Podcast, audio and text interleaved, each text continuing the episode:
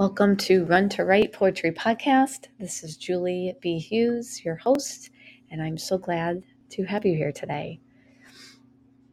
Last Wednesday, I celebrated 44 in the woods. It was a glorious hike and the most gorgeous snowfall. And today's poem out loud is inspired by my time there. Reflection Congregation of Evergreens, welcome me in celebration.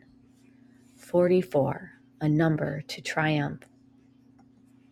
The forest communicates love as my heart soars on the wings of a red tailed hawk. Protection and clarity are offered with each step. Snowflakes waltz, usher in silence to renew my mind, a white blanket to dance upon. I thank the great Creator with each step, climb, and turn. Rooted in power, strength, and resilience. Grateful for this day. What are you grateful for today? Please leave a comment and let us know.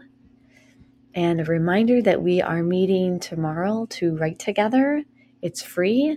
So if you are available at 11 a.m. Eastern Standard Time and would like to join us, please feel free to come.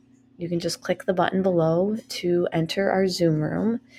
Michelle is actually going to be hosting tomorrow, but I will be back next Friday. So I hope you all have a great time together writing. And thank you for your kindness and encouragement in yesterday's post. It truly is a joy to read your comments uh, each weekday. So thank you very much. All right, have a thankful Thursday.